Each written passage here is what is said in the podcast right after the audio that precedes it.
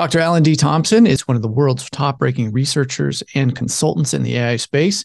He also produces a must read monthly update newsletter titled The Memo, which provides bleeding edge AI news and analysis. It's widely followed by many of the Fortune 500 companies, including a number of the research labs that are developing these products to stay abreast of what their competitors are doing. Google has now released their Gemini model. It's supposed to be a competitor to ChatGPT or to OpenAI's model. And I've already seen a demo of it. It looks very promising. It shows what appears to be very human like thinking and common sense reasoning capabilities. What is your impression of it right off the bat?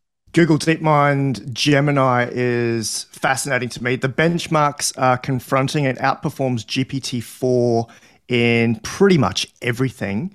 Uh, for the first time, it's breached a massive AI benchmark called MMLU. So, humans, when they take the MMLU score 89.8%, Gemini is at 90.04%. It's the first time we breached that 90% mark with uh, the MMLU benchmark. So, this is a huge day. It's a big milestone, and it actually bumped up my entire conservative countdown to AGI because just given that we've been waiting for AI to be smart enough to breach this kind of test is a huge milestone. To listen to this full interview, in addition to gaining access to all of our premium content airing during the week, go to financialsense.com and hit the subscribe button.